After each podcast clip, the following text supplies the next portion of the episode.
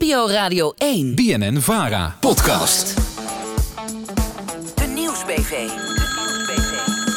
De Vraag aan Den Haag. Elke week stellen wij jouw politieke vraag aan Den Haag. En vandaag haken we aan op de vraag: moet je aan speciale eisen voldoen om Kamerlid te kunnen worden? De eerste horde met eisen ligt bij de Kiesraad. En die vertelde vorige week dat kandidaten Nederlander moeten zijn, meerderjarig, en ze mogen bijvoorbeeld vanwege een veroordeling voor terrorisme niet zijn uitgesloten van het kiesrecht.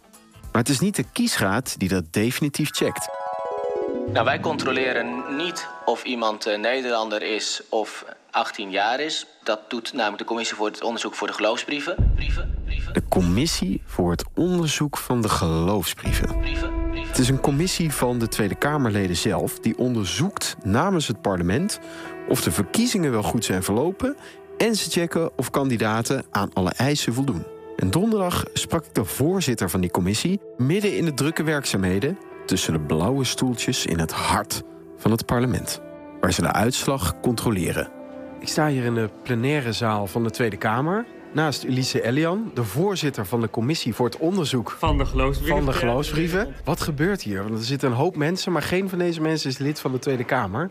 Nee, dit zijn geweldige medewerkers van de Tweede Kamer, die dus nu alle processen verbaal die vanuit de gemeente eerst naar de Kiesraad zijn gegaan. Die komen vervolgens bij ons terecht. En zij kijken nu of er iets te vinden is wat niet goed, of dat er iets opvalt aan het procesverbaal. Of er fraude te vinden is. Nou ja, bijvoorbeeld, kijk, de Kiesraad heeft natuurlijk al in eerste instantie gekeken. Dus die heeft al die papieren die hier zitten, heeft de Kiesraad al helemaal gecheckt en bij twijfel ook al terugverwezen naar de betreffende gemeente. Maar deze medewerkers van de Tweede Kamer kijken nog een keer namens ons. Omdat uiteindelijk de Tweede Kamer zelf gaat over de vaststelling van de verkiezingsuitslag en het verloop van de verkiezingen. En ik mag dan voorzitter zijn van de commissie die daarover advies uitbrengt. En waarom dit zo leuk is, kijk, op tv zie je, of op de radio hoor je alleen een getal, maar er zit nog een hele wereld achter. Deze papieren zijn door een heleboel handen gegaan. Er zijn superveel vrijwilligers die geteld hebben. En uiteindelijk het laatste stuk van het proces vindt hier plaats. En dat is heel belangrijk, want uiteindelijk vrije en eerlijke verkiezingen is natuurlijk het fundament van de democratie. Dus we nemen het heel serieus, zoals je ziet. Ja, want nu komen we bij iets interessants. De Tweede Kamer, de zittende Tweede Kamer, gaat uiteindelijk over het toelaten van de nieuwe Kamerleden. Ja. En die stellen uiteindelijk de uitslag definitief vast. Ja. Hoe gebeurt dat? Wat wij kunnen doen, dat is altijd een Kamerbesluit. Maar als er echt ergens iets onverklaarbaars is, dan zou er ergens een hertelling kunnen plaatsvinden. En dat moet dan nog aankomend weekend gebeuren overigens. Dus de termijnen zijn heel krap. In Tilburg zijn de stemmen van 4 stembureaus herteld. De Tweede Kamer moest ervoor terugkomen van het vrije weekend.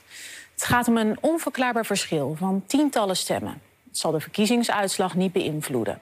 Na het controleren van de uitslag als geheel en die extra telling dit weekend controleert de commissie vervolgens ook nog of alle Kamerleden wel aan alle eisen voldoen. En dan inderdaad moeten wij 150 pakketjes langs met: is iemand Nederlander, is iemand 18 jaar, is iemand niet uitgesloten van het kiesrecht en zijn er onverenigbare functies. En dan dinsdag zal ik ook plenair alle 150 namen moeten voorlezen en tegen de voorzitter moeten zeggen: wat de commissie betreft kunnen deze 150 leden worden toegelaten tot de nieuwe Tweede Kamer. Dus het is een heel proces, maar wel heel erg leuk. Na die toelating door de Tweede Kamer zelf is er nog 1 horde voor nieuwe wannabe-Kamerleden.